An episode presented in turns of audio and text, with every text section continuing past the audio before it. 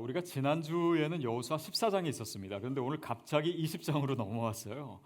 근데 사실 13장부터 21장까지는 땅 분배에 대한 이야기입니다. 계속해서 지파별로 뭐 루벤 지파와 뭐 시몬 지파와 뭐 다 지파별로 어떤 땅을 얻었는지 그거에 대해서 이제 반복해서 설명하고 있는 부분입니다. 근데 19장까지 각 지파 다른 지파에 대한 분배가 끝나고요. 어, 오늘 20장부터는 레위인에 대한 분배가 나옵니다. 근데 레위인은 사실 하나님의 성전을 섬기기 때문에 땅을 분배받질 않아요. 그래서 어떻게 하냐면 각 지파에서 성을 몇 개씩 이렇게 어, 냅니다. 그러면 그 성이 이제 총 48개인데요. 그 48개 성에서 레위인이 살게 되는 거예요. 그 중에 여섯 개가 도피성입니다. 그러니까 도피성은 어, 우리가 본문을 읽으면서 알 수 있듯이 이제 어, 일부러가 아니라 실수로 살인을 저지른 자들이 숨을 수 있는 처소를 이 레위인의 성읍 중에 어, 마련해 놓은 것이죠. 그래서 이 레위인의 땅 분배는요, 이 어, 결국 이 이스라엘 땅 분배의 결론 부분이고 도피성 얘기는 레위인 분배에 있어서 가장 핵심적인 어, 절정이라고 볼 수가 있습니다. 우리 본문을 좀 읽어갔으면 좋겠는데요. 우리 1절, 2절 같이 읽겠습니다. 시작. 여호와께서 여호수아에게 말씀하여 이르시되 이스라엘 자손에게 말하여 이르기를 내가 모세를 통하여 너에게 말한 도피성들을 너희를 위하여 정하여. 근데 이 도피성에 대한 얘기를 하시면서 이것을 모세에게 이미 명령한 것이라고 언급하고 있습니다. 다시 말하면 율법에 포함되어 있는 것이죠. 우리가 흔히 생각할 때 율법이라고 하면 뭔가 이렇게 어, 정죄하고 뭐 잘못하면 처벌하고 뭐 이런 차원에서 율법을 알고 있는데 사실 이 율법 안에는 오늘 도피성과 같이 거기에 용서하고 지켜주고 그런 은혜와 사랑의 메시지들이 담겨져 있습니다. 그래서 율법의 정신 자체가 하나님을 사랑하고 또한 이웃을 어, 내 몸과 같이 사랑하는 거잖아요. 그러니까 그것이 율법이에요. 어, 그래서 이제 도피성의 얘기도 사실은 그 메시지를 담고 있는 것입니다. 이것은 단지 성경을 읽을 때뿐만 아니라요. 성경에도 뭐 율법이 나오고 뭐 심판의 이야기도 나오고 그렇지만 사실은 그 안에 있는 하나님의 사랑의 메시지 어, 그것을 우리가 읽을 수 있어야 됩니다. 오늘 우리의 삶에 하나님 행하시는 것도 마찬가지죠. 때로는 우리를 혼내시는 것 같아요. 우리에게 무관심해 보이시는 그런 순간조차도 하나님의 의도 가운데는 주님의 은혜와 사랑이 있다라는 것을 발견하는 것까지가 주님의 뜻을 우리가 이해하는 것입니다. 저와 여러분에게 그 영적인 시각이 있게 되기를 바랍니다. 아, 땅 분배인데요. 저희 집에서 이제 보통 이렇게 식사할 때 보면 아이들이 뭐 자기네들이 이제 좋아하는 반찬이 나왔다든지 그러면 서로 신경전이 있습니다. 그래서 뭐 너 몇 개 먹었어? 뭐 이렇게 물어보기도 하고 어, 그래요. 이게 그 뭔가를 나눈다라는 것이 사실은 되게 민감한 문제가 될 수가 있는 것이죠. 하물며 땅은 어떻겠습니까? 그러니까 이스라엘 백성들이 이제 땅 분배를 하는 데서 중요한 것은 얼마나 정확한 기준과 합리적인 판단과 형평성을 가지고 땅을 분배하는가 이게 사실 중요합니다. 그런데 그 안에 도피성의 얘기가 있다라고 하는 것은 그 정의를 얘기하는 땅 분배 속에 담겨 있는 사랑의 메시지를 우리가 읽어내야 된다라고 어, 하는 것이죠. 그래서 도피성이라고 하는 것은 살인한 사람이 내가 일부러 그런 것이 아닌데 제가 가해자가 됐어요. 그러면 피해자는 피해자 가족이 복수를 하려고 하잖아요. 그러니까 자기 생명을 유지하기 위해서 도망갈 곳이 필요한데 그곳이 바로 도피성입니다. 그래서 3절부터 5절까지 보면 도피성에 대한 자세한 이제 안내가 기록되어 있고요. 보통 이렇게 해서 이제 가해자가 살인자가 돼가지고 어, 도망가서 도피성에 가면은 그 문 어귀에서 거기에 있는 장로에게 자기의 사정을 얘기합니다. 그러면 그 사정을 듣고 이 사람을 성 안으로 들이고 복수하는 사람이 그를 찾으려 할 때도 이 사람을 지켜주고 보호해 줘야 된다라고 하는 내용이 나와 있어요. 그런데 6절에 가면은 한 가지 특이 사항이 나옵니다. 그래서 6절 말씀 같이 읽겠습니다. 시작. 자는 회중 앞에 서서 재판을 받기까지 또는 그 당시 대제사장이 죽기까지 그 성읍에 거주하다가 그 후에 그 살인자는 그 성읍 곧 자기가 도망하여 나온 자기 성읍 자기 집으로 돌아갈지니라 하라 하시니라. 자, 그 사람은 언제까지 도피성에 있을 수 있냐면요. 재판을 받기까지. 그래서 그게 과실치사라고 증명이 되면 계속 있을 수 있는 것이죠. 그리고 또 언제까지 있을 수 있냐면 그 당시에 대제사장이 죽기까지 있을 수 있는 거예요. 근데 좀 이상하지 않습니까? 아니 이 사람이 지은 죄와 대제사장이 무슨 관계가 있길래 이 사람이 죽으면 거기서 나와야 된다라는 것 대제사장이 죽으면 나와야 된다는 것이 쉽게 이해되지 않을 수 있습니다. 그러나 이 유대인의 개념에서는 뭐냐면 대제사장이 이 사람을 위해서 이미 속죄했다라고 하는 의미입니다.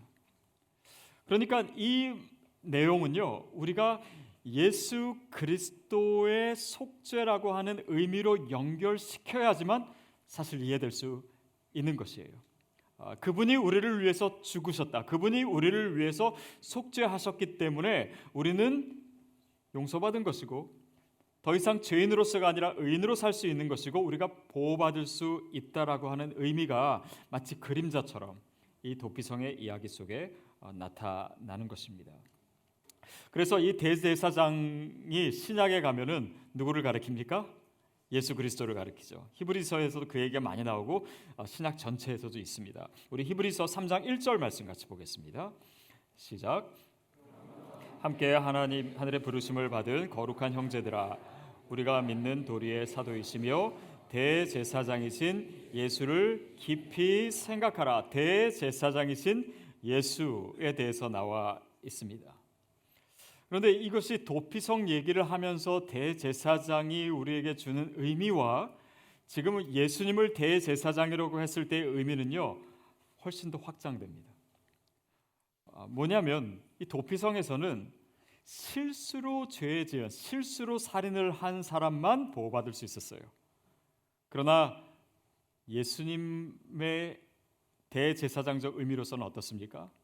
실수로 죄를 범한 사람뿐만 아니라 고의로 죄지은 사람도 고의로 살인한 사람까지 과거의 죄뿐 아니라 지금의 죄까지 주님께 있어서는 어떤 죄도 용납받지 못할 죄는 없습니다. 그분의 십자가는 이 모든 것을 사하시는 능력으로 우리에게 주어진 것이에요. 또 한 가지는 어, 대제사장이 이제 죽으면 이 사람은 도피성에서 나와야 돼요. 그럼 다시 위험해지는 것입니다. 그런데 어떻게 해야 됐죠? 예수 그리스도에게 있어서는 그분은 십자가에 달려 죽으셨을 뿐 아니라 부활하신 분이세요. 그러니까 그분의 용서와 이 그분의 속죄에는요 제한이 없습니다. 기한이 없어요. 그분이 우리에게 허락하신 이 구속은요 완전한 속죄인 줄로 믿습니다. 영원한 구원이에요. 그래서 그 의미가 훨씬 더 확대되는 것입니다. 자, 그래서 도피성이 신 우리가 하나님께 들어가기 전에는 이 죄와 사망의 이 법에 지배받을 수밖에 없어요. 그러나 우리가 그리스도로 인해서 이 사망에서 법에서 벗어났다라고 하는 것입니다. 그러므로 아, 그 로마서 8장에서 뭐라고 얘기하면 그러므로 이제 그리스도 예수 안에 있는 자에게는 결코 정죄함이 없나니 이는 그리스도 안에 있는 생명의 성령의 법이 죄와 사망의 법에서 너를 해방하였습니다. 이렇게 선포하고 있지 않습니까? 어, 결코 정죄함이 없다. 더 이상 죄와 사망의 법에 우리가 붙들림 바 되지 않기 때문에 거기서 해방되고 자유하게 되었기 때문에 그리스도인에 서 우리가 온전한 자유함을 누릴 수 있다라고 하는 것입니다. 저와 여러분이 그렇게 용서됐어요. 우리가 도피성으로 들어가게 된 것입니다. 혹시 여러분 가운데 아직 도피성 예수 그리스도 안에 들어가 있지 않다라고 생각되는 분이 있다면 여러분에게 오늘 그 기회가 있습니다. 아, 저는 어렸을 때부터 좀그 어, 폼생폼사였습니다. 그래서 이제 부모님에게 좀 혼나거나 회초리 맞을 때도요 폼을 딱 잡고 아주 담대하게 맞았어요. 그러니까 때로는 네가 태도가 건방지다 그러고 더 맞을 때도 있었습니다. 근데 이제 제 동생은 좀 그 모습이 달랐어요. 어, 어머니가 이제 회초리 들고 때리려고 하면은 도망갔습니다. 막 도망가기도 하고 그러다가 이제 더 이상 도망갈 수 없는 상황이 되면은 어, 그때는 그냥 엄마 품에 그냥 안겨버리는 거예요.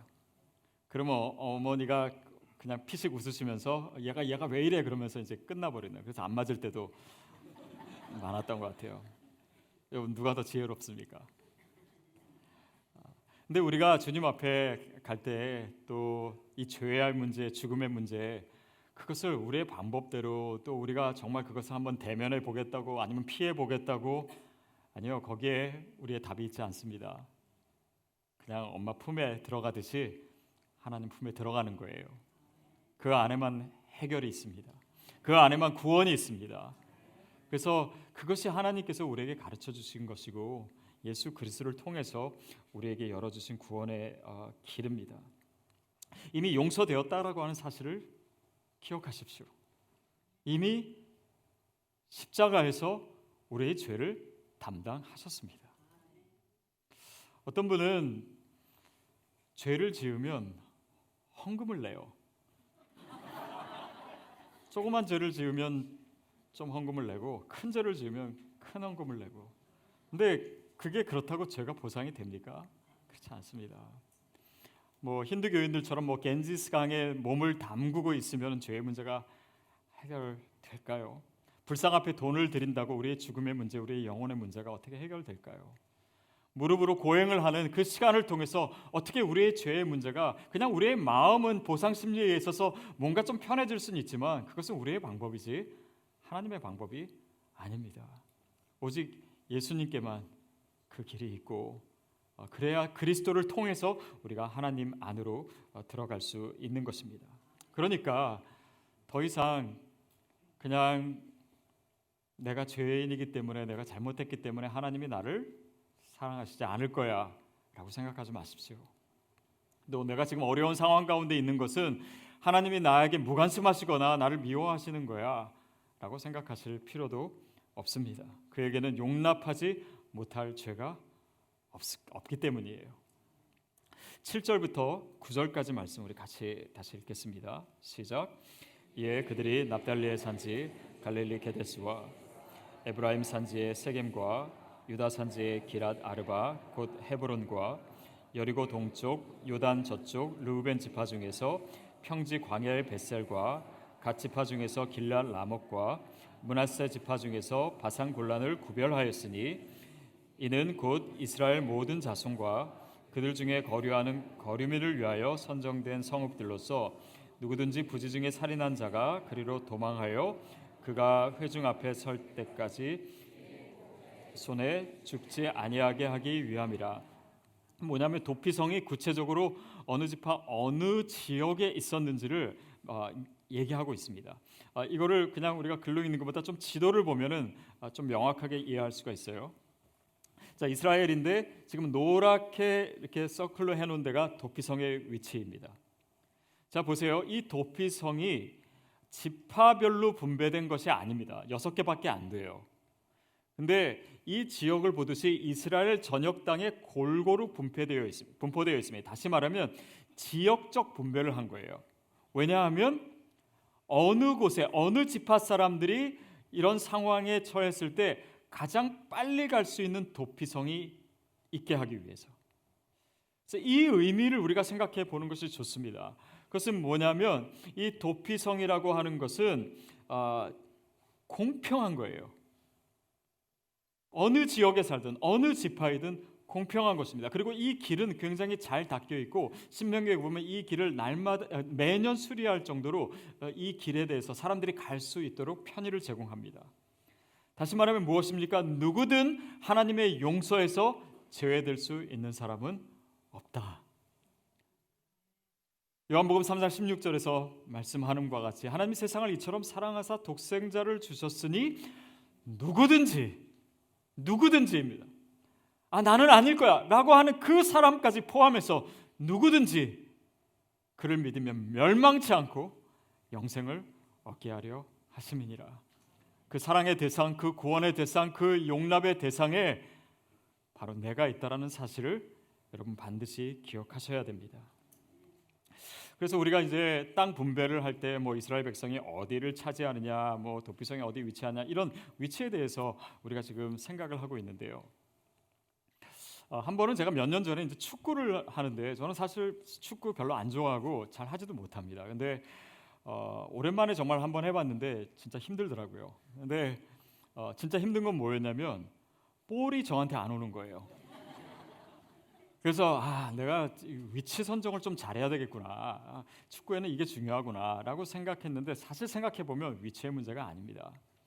아무리 제가 위치를 잘 잡고 있어도 제가 늘 헛발질만 하는데 저에게 패스를 해주겠습니까? 안 해주겠습니까? 안 해줘요. 그러니까 내가 누군가가 사실은 더 중요한 거예요. 위치보다도. 지금 이스라엘 백성에게 땅 분배합니다. 당신들이 어디에 위치하고 뭐 어디 어디에 성을 세우고 이런 얘기를 잔뜩 하는데 이 땅 분배의 목적은 하나님의 약속에 있어서 궁극적인 것이 아닙니다. 많은 사람들이 이 약속의 성취를 가나안 땅을 차지하는 거라 생각해요. 어느 지파가 어느 곳을 분배받느냐 여기에 목적이 있다고 생각하는데 그렇지 않습니다. 하나님의 목적은 어디에 있냐면 이 도피성을 통해서 메시지를 주시듯이 이스라엘 백성들이 하나님의 사랑과 긍휼을 받은 자로서 그 사랑과 긍휼을 어떻게 살아내는가 다시 말하면 어떠한 하나님의 백성이 되는가에 있는 것이에요. 그것이 하나님의 약속입니다. 하나님과 이스라엘 백성이 맺은 계약이 뭐예요? 나는 너의 하나님이 되겠고 너희는 나의 거룩한 백성이 될 것이다. 이게 하나님의 계약이에요. 이것이 하나님이 주시고자 하시는 약속의 성취입니다. 땅 문제가 아니고 위치의 문제가 아니에요. 우리는 신앙생활 하면서도 여전히 위치의 문제에 머물러 있을 때가 많습니다. 하나님 나에게 도대체 뭘 주실까? 내가 기도하는 거, 내가 바라는 거, 내 꿈이 있는데 하나님 그거 과연 해주실 것인가? 해주시면 약속의 성취고 그것이 아니면 아닌가요? 아닙니다. 그 위치의 문제가 아니에요. 내가 어느 교회를 다니느냐의 문제도 아닙니다. 내가 어느 교파에 속했느냐 문제가 아니에요. 내가 하나님으로부터 어느 뭐 내가 어느 직분을 갖고 뭘 소유하고 이게 약속의 성취가 아니라 하나님의 백성이 어떤 모습으로 살아가야 되는지 바로 그것을 하나님께서 도피성을 통해서 우리에게 가르쳐 주시고 보여 주시는 것입니다. 그래서 이 도피성에 들어간 사람들은요, 그 들어가서 뭐 하겠습니까? 예배 드리고 말씀 배우고 훈련 받고 그러겠죠. 그러니까 도피성에 들어간 사람들이 그 안에서 도피성이 되어 갑니다.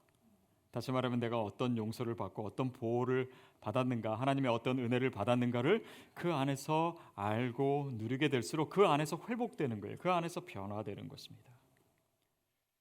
결국 오늘날 교회가 도피성이 되어야 됩니다. 어, 잘못 이해하면 아 세상에서 힘들고 어렵고 그러니까 세상으로부터 피해서 여기서 좀 숨어 있고 이런 의미의 교회가 아니고 이런 의미의 도피성이 아니라 이 도피성의 메시지를 가지고 이 사랑과 은혜의 터 위에 서 있는 교회를 얘기하는 것입니다. 필립 얀스의 아, 놀라운 하나님의 은혜라고 하는 책에 이런 예화가 들어 있습니다.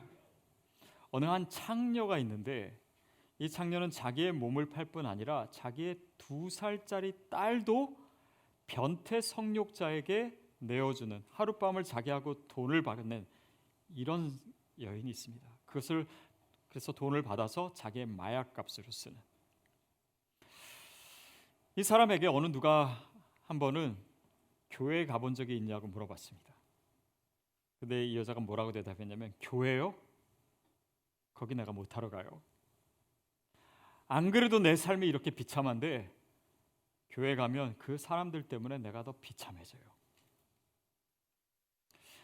여러분 물론 소수이겠지만 어떤 사람들이 그 교회에 대해서 이런 인식을 갖고 있는 거에 대해서 참 마음이 아프기도 하고 어떻게 보면 이 교회의 현실에 현실을 들킨 것 같아서 그런 마음도 듭니다. 왜냐하면 이 교회에서 많은 사람들이 옳은 것을 얘기해요. 그러는 가운데 많은 사람들을 정죄합니다. 그들을 품어주고 그들을 이해해주고 그들을 감싸주는 그런 손길 대신 손가락질하고 너희는 우리와 다르다라고 얘기하는 그런 말과 그런 분위기 속에 얼마나 많은 사람들이 그동안 상처를 입었을까도 생각하게 돼요. 그것은 이 도피성으로서의 교회의 본질을 잃어버렸기 때문입니다. 교회의 본질은 사랑에 있어서 진정한 성공한 모습이 아니었기 때문이에요. 제가 등록 교육 할 때 간증문 쓰지 않습니까? 근데 간증문 질문 중에 어, 어떤 교회가 되기를 원하십니까? 이런 질문 있잖아요. 시드 교회가 어떤 교회가 되기를 원하십니까? 근데 어느 성도님이 답을 이렇게 쓰셨어요. 뉴스나 다큐멘터리에 나오지 않는 교회가 됐으면 좋겠습니다. 보통 그런 교회가 어떤 교회입니까? 싸우고 막 법정인 투쟁하고 그런 교회들입니다. 근데 오늘날 많은 교회들이 사랑을 잃었을 때 그런 모습들이 돼요. 그리고 그것이 성경에서도 사실은 나옵니다. 요한계시록에 보면 에베소 교회가 있는데 에베소 교회는 어, 당시에 잘못된 가르침으로부터 교회를 지키고 진리를 주장하고 그 부분에 있어서는 굉장히 칭찬을 받았습니다. 그러나 그러는 가운데 사랑을 잃은 교회가 되었어요. 그래서 어, 요한의 책망을 예수님의 책망을 받습니다. 어, 계시록 2장 5절에 보면 이렇게 나와 있어요. 우리 같이 한번 읽어볼게요. 시작. 그러므로 어디서 떨어졌는지를 생각하고 회개하고 처음 행위를 가지라.